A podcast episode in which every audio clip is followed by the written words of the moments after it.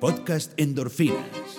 Descubriendo el mundo legal y gerencial del deporte profesional con Arturo Marcano. Ir de regreso esta semana con una dosis completa de endorfinas para todos ustedes, eh, con varios temas.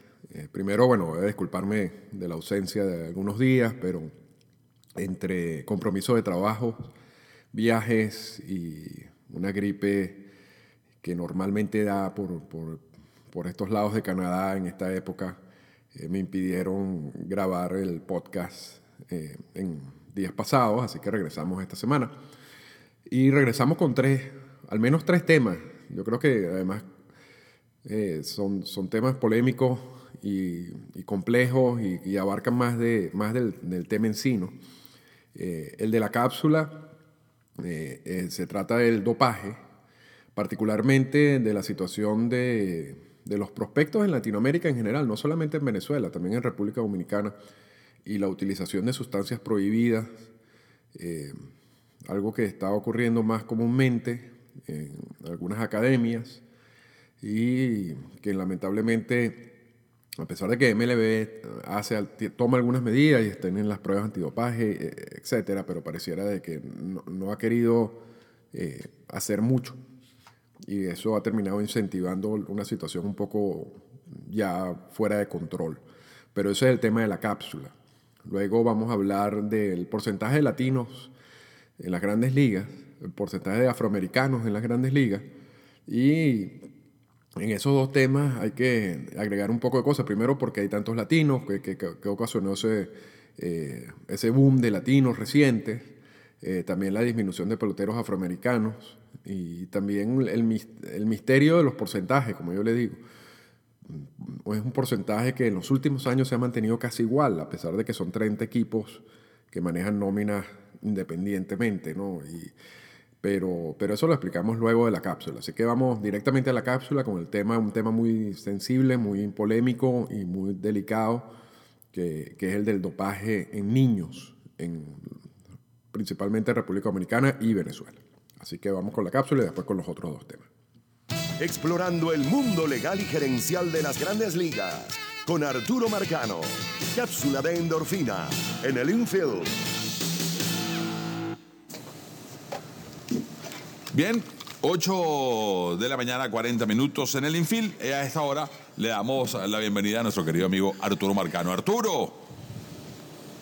¿Cómo está Freddy? Primero que nada vamos a hacer una rectificación porque creo que hace dos semanas dijimos que Sicario, la película Sicario había estado firmada en, filmada en Tijuana y realmente fue filmada en Ciudad Juárez. Este, Es un error, un error que, que, tuvimos hace par de semanas, pero la, los dos, las dos ciudades se parecen bastante. Sí, sí, sí. Además, el cariño es el mismo.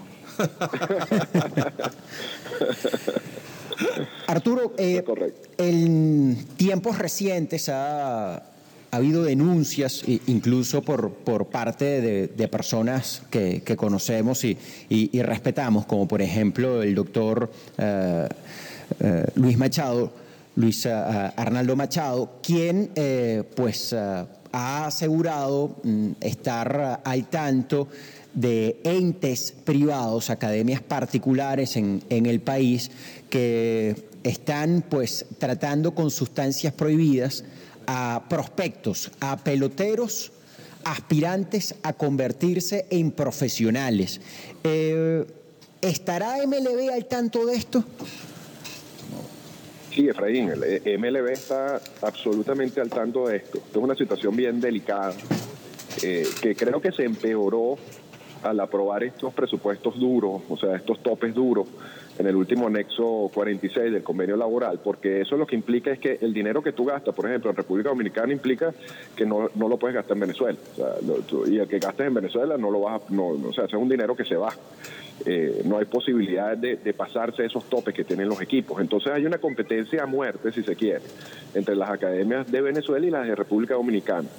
Y en República Dominicana la historia del dopaje en este tipo de, de, academia tiene historia, tiene muchos años. Y, son miles los casos eh, de, de, personas involucradas en ese mundo. Y lo que es peor es que MLB, en, por lo menos en el caso de República Dominicana, sabiendo lo que, lo que está pasando, y porque, lo sabe y además lo tiene en sus narices, porque tiene la misma oficina, de, tiene una oficina allá, eh, básicamente no hace nada, ¿no? No, o no hace mucho. Eh, entonces en Venezuela, además de toda la crisis económica por la cual pasa el país, eh, muchas de estas academias, no todas las academias, pero muchas de estas academias han dedicado a, a usar sustancias prohibidas en sus prospectos para acelerar su desarrollo, para que sean más atractivos a los scouts, a los equipos de grandes ligas y para que puedan firmar por mayor dinero, por mayor cantidad de dinero.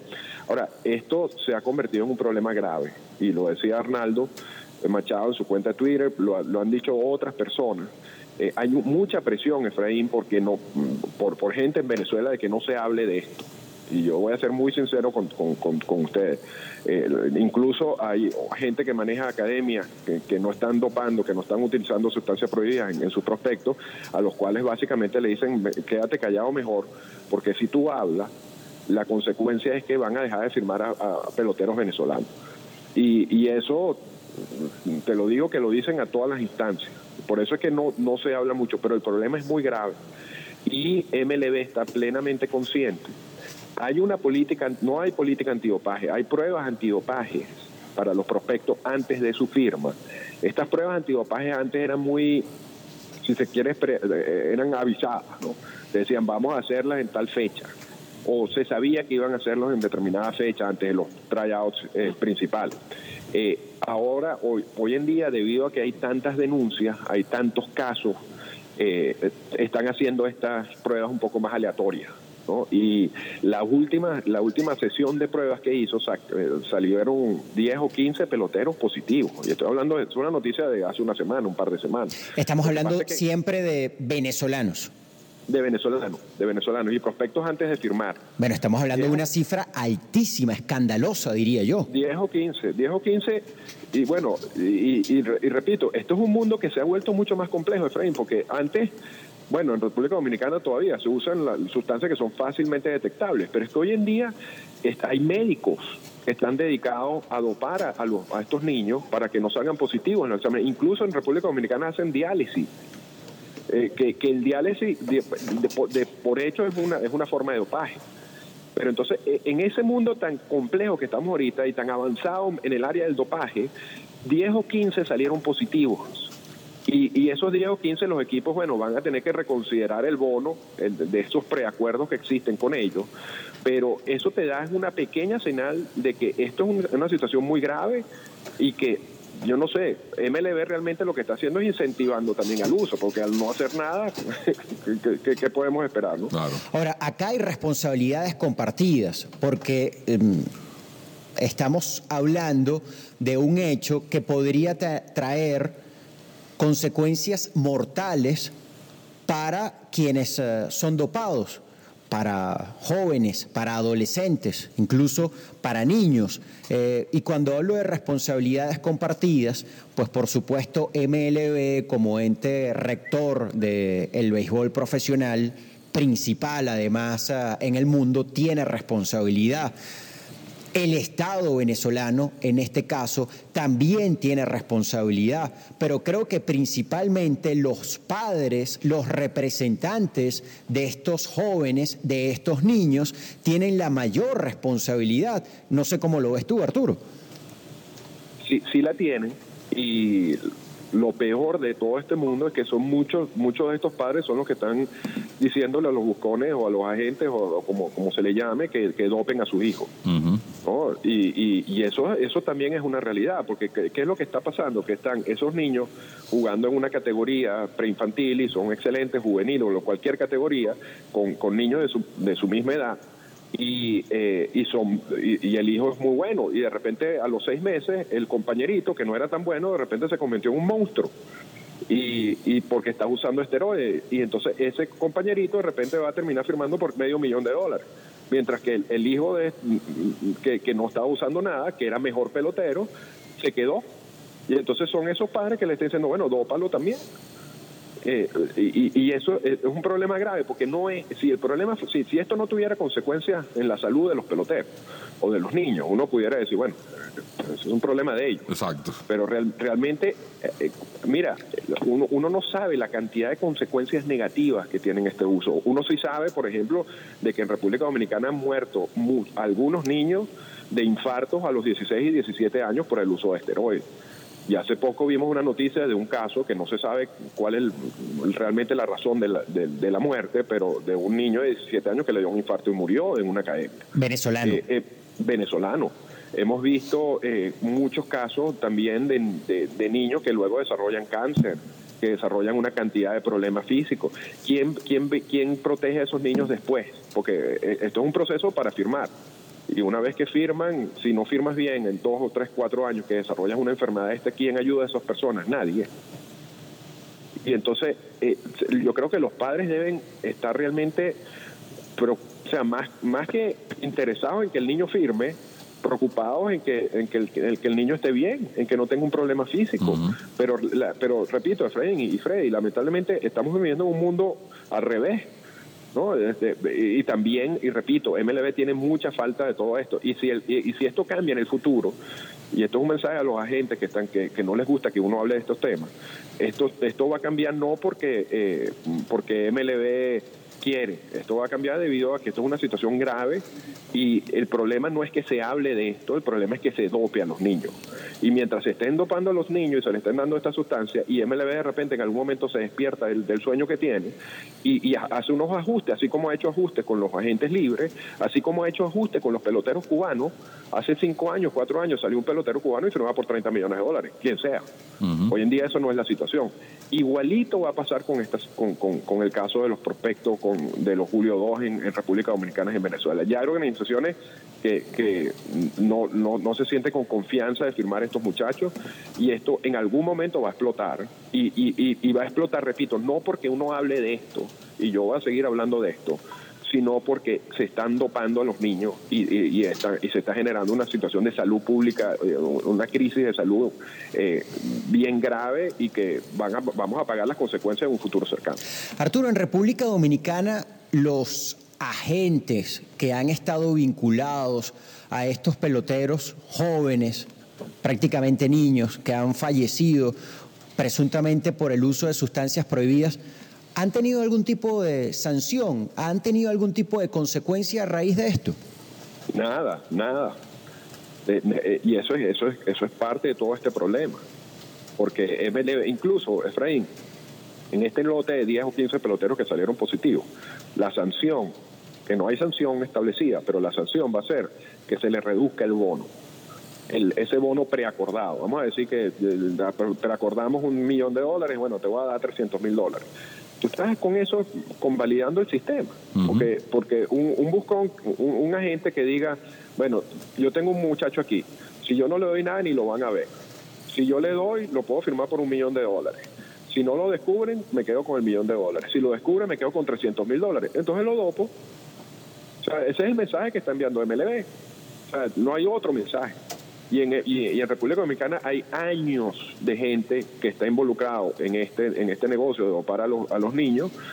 Que, que, siguen haciéndolo a pesar de que año tras año descubren gente, eh, o sea, clientes de ellos, prospectos, incluso después peloteros que después llegan a ligas menores y son suspendidos por, por el uso de esta sustancia, todos relacionados con el mismo agente y la gente sigue allí con su academia sin ningún tipo de sanción, ni, ni sanción local, o sea, el gobierno de, de República Dominicana ni le interesa eso, porque realmente, y lo ha dicho antes, que eso es, es como meterse en un problema. Eh, igual me imagino que en Venezuela a nadie le interesa meterse en esta área, pero lo peor es que MLB, que puede imponer algún tipo de sanciones, no lo ha hecho, no lo ha hecho. Ahora, eso no quiere decir que no lo hará. Yo creo que este, esto, este es un sistema que llegará un momento que estará tan, o sea, tan mal que van a tener que reaccionar, pero, pero bueno, lamentablemente no, no ha sido así. Y yo creo, Arturo, que esto se va a poner peor, porque me da la sensación de que mm, la crisis económica venezolana va a mm, eh, potenciar aún más eh, los deseos de muchos padres a que su hijo juegue béisbol, si le ve algún mínimo de eh, condiciones. Y ante esa avalancha, pues entonces van a aumentar mm, los eh, impulsos de dopar para lograr entonces un, mejor bono. Y eso pues eh, es un proceso que a lo mejor ya está en desarrollo. Sí, sí, Carlos, ya tiene dos años por lo menos en desarrollo, ah, o sea, mm, alto pues. ya, ya, ya ese proceso, ese proceso empieza así, el, padre, mientras mayor crisis económica tenga un país, mejor es para el béisbol de grandes ligas porque como dices tú, los padres ven en su hijo un escape de la pobreza y eso pasa en República Dominicana. Y entonces, y eso tiene otros problemas que también lo hemos hablado, que son los padres que sacan a los niños de las escuelas y, los meten en estas academias para que jueguen béisbol porque es mejor, o sea, para ellos consideran que salir de la pobreza es mejor a través de la academia de béisbol que a través de la educación. Y entonces vamos a ver una generación de analfabetas. Eso es otro problema. Pero el problema más grave, porque eso, y eso es muy grave también, pero este, el problema más grave es que después que tú das ese primer paso de decir, bueno, este es mi ticket fuera de la pobreza, el que me va a sacar de todo este problema, entonces eh, tiras al, hijo en, ese grupo de personas y dentro de ese grupo de personas, a pesar de que ah, hay mucho, posiblemente el hijo tenga mucho talento, hay otros que se están dopando. Y entonces ese hijo no va a poder firmar bien en ese grupo, a menos que se esté dopando también. Entonces allí viene la presión del padre a la gente y, para que lo dopen, independientemente de que si eso va a tener o no problemas de salud en un futuro. Incluso hay, hay, hay padres que tienen hijos en agencias que no usan el dopaje con sus, con sus prospectos, que lo sacan de estas agencias para meterlo en una que se lo usan. O sea, de, esos casos hay varios. O sea, no, no, estoy, no estoy hablando de una excepción, hay varios. Entonces, si, si hay como una tormenta perfecta ahorita en Venezuela en este sentido, algo que ya existe en Dominicana desde hace tiempo. Y aquí el problema es que, repito, el quien está incentivando realmente a que todo esto suceda es MLB. Porque MLB pudiera tomar medidas para cortar esto de una vez, suspender un poco de gente, prohibir que, que algunas de estas personas eh, tengan academias y todo eso. No lo hace, tiene miedo, no sé, no sé cuál es la razón principal, pero mientras ellos no tomen una acción dura, esto va a seguir sucediendo y como dices tú, Carlos, quizás se va a empeorar en el futuro por la situación misma de Venezuela. Arturo, muchísimas gracias. Este es un tema al cual pues hay que hacerle seguimiento. Creo que es nuestra responsabilidad como comunicadores sociales estar muy atentos a, esto porque estamos hablando de, un asunto grave, un asunto que compromete eh, la vida de venezolanos muy jóvenes y que creo eh, estamos a tiempo de de atajar, porque en República Dominicana esto eh, ha traído como consecuencia que ya pues hayan mafias, porque son mafias creadas, eh, grupos capaces de, hacer, de hacer cualquier cosa con tal de, mantener sus privilegios, eh, arriesgando la, vida de, muchachos, de, gente realmente muy joven. Eso es correcto, absolutamente correcto. Arturo, muchas gracias. Un abrazo. Muchas gracias a todos.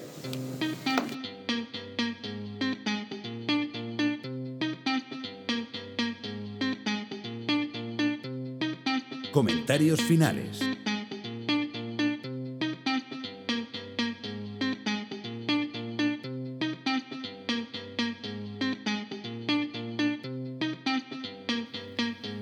Y en días pasados, las grandes ligas publicó el comunicado que siempre publica a principio de temporada, donde habla de los jugadores extranjeros en los rosters de equipos de grandes ligas. Y este año el 29% de los jugadores en los rosters de los equipos de grandes ligas nacieron fuera de los Estados Unidos. Eh, una cifra relativamente alta, 29%, casi un, eh, casi un tercio de los jugadores de las grandes ligas nacieron fuera de los Estados Unidos. Pero cuando uno va a revisar eh, estos porcentajes, de jugadores foráneos en las grandes ligas se da cuenta de algo muy interesante. Y yo creo que eh, ya esto lo, hablamos en, en, endorfinas, en uno de los primeros endorfinas. Si, uno, si revisan eh, en la cuenta de iTunes, por ejemplo, hay uno de los, de los primeros de esos endorfinas que toca este tema. Así que no vamos a, entrar en lo mismo, pero voy a repetir algunas cosas porque, porque siempre sorprende la reacción de la gente cuando ve esos porcentajes. Y dice, wow, este, esto quiere decir que en el futuro esto va a ser un juego dominado por los latinos y por los extranjeros y todo eso. Y resulta que eh, cuando tú revisas los números te das cuenta de algo que yo llamo el misterio de los porcentajes. Y le doy las gracias a José Montilla, el, famoso dato binario, a quien siempre, siempre está pendiente de este, de este podcast y que nos hizo, nos ayudó con, con poner los porcentajes de una manera que, que se entienda más fáciles. Y, les recomiendo, por favor, que, que sigan a dato binario, su cuenta de Twitter, porque realmente hace un trabajo extraordinario. Está publicando además unos gráficos y unos porcentajes sobre el béisbol muy interesantes y además que él, él es el único que lo, hace de esa manera. Así que valga la, la propaganda. Pero, pero Dato me, me, mandaba, yo hablaba yo en Twitter acerca de estos porcentajes y, y entonces él recolectó todos los porcentajes desde el 2000 hasta el 2017 y esto hay que incluir el del 2018 donde hay un 29%, pero vamos a, vamos a empezar desde el 2004, aunque bueno, desde el 2000. El 2023%, 23%, casi 24%, el 2001 25%, el 2002 casi 26%, el 2003 26%, el 2004 27%, el 2005 28%, 2006 28%, 2007 27%, 2008 27%, 2009 28%, 2010 27%, 2011 27%, 2012 27%, con la particularidad que el porcentaje del 2011 y el 2012 fue exactamente igual, 27.10%. 2013 27%, 2014 27%, 2015 27%, 2016 28%, 2017 29%, 29.4% y 2018 29%. Eh, básicamente, si, si uno se pone a ver así en particularmente de 2005 al 2018, el porcentaje ha subido un por ciento en todos estos años. A pesar de que son, es precisamente en estos años desde el 2000, que ha habido un boom en cuanto a la firma de, jugadores latinos. porque las academias están funcionando a su máxima capacidad, sobre todo las de República Dominicana. La situación en Venezuela con la crisis, que la gente dice, bueno, pero es que eso implica que van a haber menos firmas en Venezuela porque no hay academias, porque todas las academias se fueron de Venezuela. Resulta que es todo lo contrario, porque realmente eh, la crisis, y lo hablábamos también en la cápsula sobre otro tema, lo que está haciendo es empujar a mucha gente a jugar béisbol. Y entonces hay muchísimo más talento ahorita disponible en Venezuela que lo que había cuando están las academias. Eh, también está la situación de los cubanos y, la, diferencia del porcentaje ese, porque estábamos más, básicamente estancados un 27% y de repente subió un 29%, es, precisamente la situación con los cubanos. Porque los cubanos que entraban en gotas, si se quiere, a las grandes ligas, eh, recientemente, en los últimos 4 o 5 años, hemos un poquito más, hemos visto un, flujo un poquito más constante y de, de mayor cantidad de números de cubanos a las grandes ligas. Y entonces eso ha ayudado a subir ese porcentaje un poquito. ¿no? de, ese 27%, el 29%, aunque ese 27% a veces estaba en el 28%, pero eh, eh, eh, esa oscilación la levantó un poquito la, la situación de los cubanos. pero básicamente desde el 2002 para acá, el porcentaje se ha mantenido igual. Y, y yo lo hablo el, el, y digo que es el misterio de los porcentajes porque son 30 equipos que manejan 30 nóminas distintas. El porcentaje de jugadores extranjeros en las ligas menores es 50%.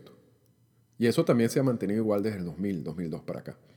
Entonces, es muy, yo considero, y lo hablábamos en la otra endorfina, pero voy, a y no voy a decir que, hay una, eh, un plan macabro aquí detrás de todo esto, pero solamente que es curioso, es curioso, que 30 equipos que se manejan de manera independiente que tienen 50% de jugadores extranjeros en las ligas menores terminen año tras año, cuando tú sumas todos los extranjeros en, los rosters de, grandes ligas, dando básicamente el mismo porcentaje desde el 2002 para acá.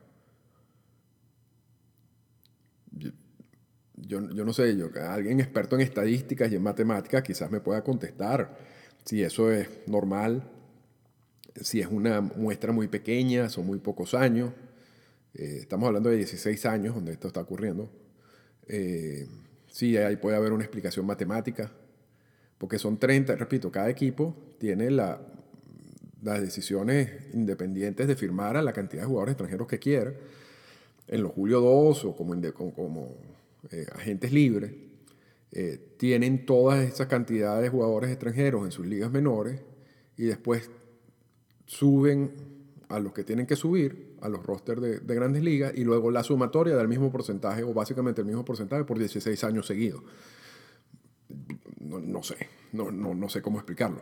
Pero lo que, lo, lo, que sí es interesante, como para agregar un poquito más a la discusión, y también viene de, otro de los gráficos que me dio José, es lo que ocurre es que estamos en el boom de los peloteros, sobre todo los peloteros latinoamericanos. Casi la mayoría de ese 29% que hay hoy día de, de, de, jugadores extranjeros en las mayores, el 80% son latinoamericanos, o venezolanos o dominicanos. Eh, y eh, y quizás un poco más. Pero eso no, eso no siempre fue así. Eh, los porcentajes por décadas, por ejemplo, en, en, la década de los 60, había un 9.9, casi un 10% de, de, de, jugadores extranjeros en las grandes ligas. En los 70, un 12%. En los 80, un 11%. En los 90, un 13%. Fíjense que ahí 10, 12%, 11%, 13%. Ahí no había ninguna variación porque básicamente no había ningún tipo de cambio de estructura. Hasta los 90 no había, no existían las academias. Las academias empiezan ya a principios de los 90 con la apertura del, de Campo Las Palmas, eh, Dodger Town, la, Academia de los Dodgers en República Dominicana. Y luego empieza entonces allí la firma masiva de peloteros latinoamericanos por distintas razones. Uno, el talento. Dos, eh, económicamente tenía sentido. Era barato firmar a peloteros latinoamericanos. Y fue así por muchos años.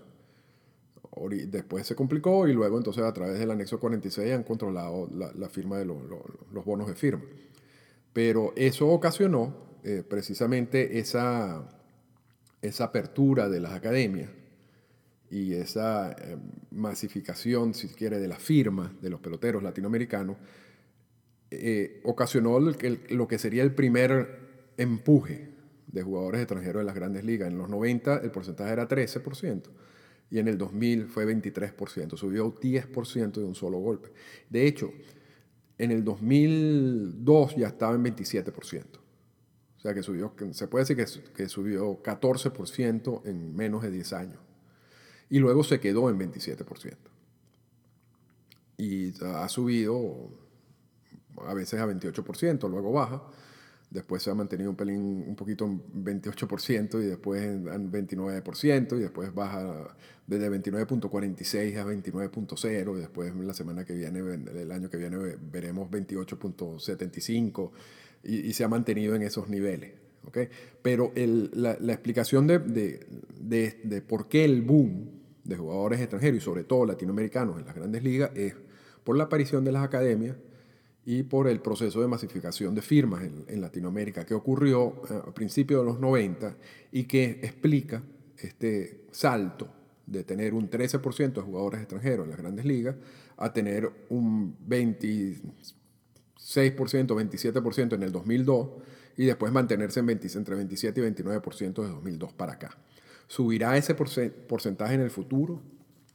La verdad que por lo que ha sucedido en los últimos años pareciera que no. Pareciera que ya ha llegado a un punto de estabilización, si se quiere, en alrededor del 28%. Pero cualquier cosa puede pasar. Ahora, esto también coincide con una disminución de, de otro talento. Los afroamericanos eh, de 1972 a 1996 se mantuvieron una presencia en, las grandes ligas de un 16%.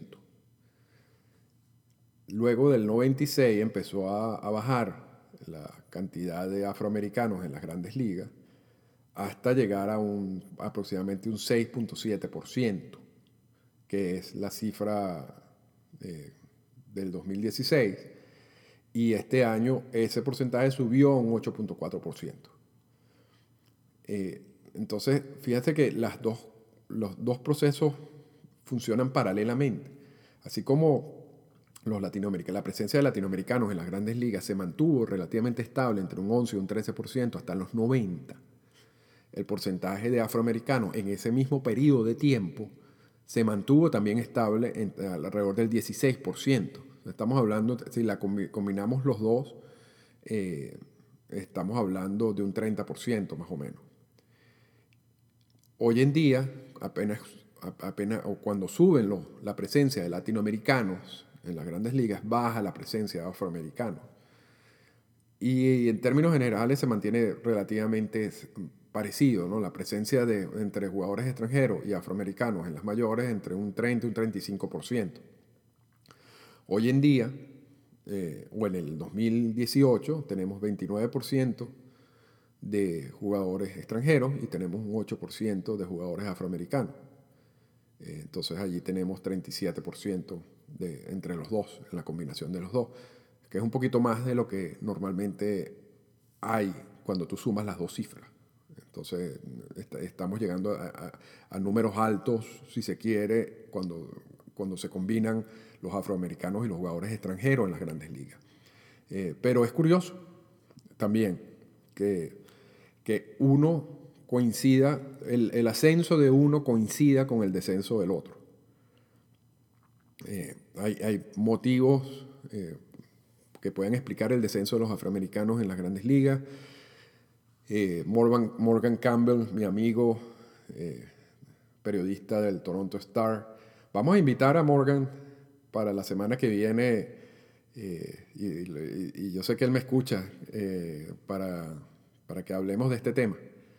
Eh, él habla español y, yo creo que va a ser bien interesante eh, escuchar su, punto de vista sobre esto. Él, escribió un artículo sobre, la situación de los afroamericanos en las grandes ligas, así que no vamos a adelantar exactamente las razones por las cuales esa disminución ocurrió, eh, sino vamos a esperar a la entrevista con Morgan y hablamos de eso.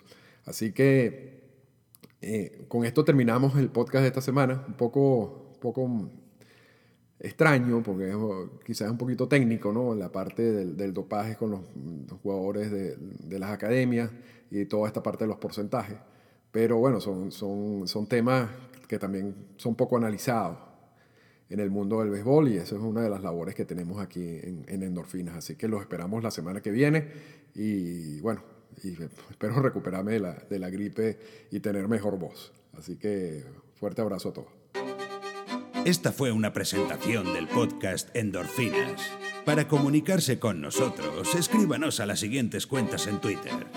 Arroba Arturo Marcano y arroba Endorfinas Radio.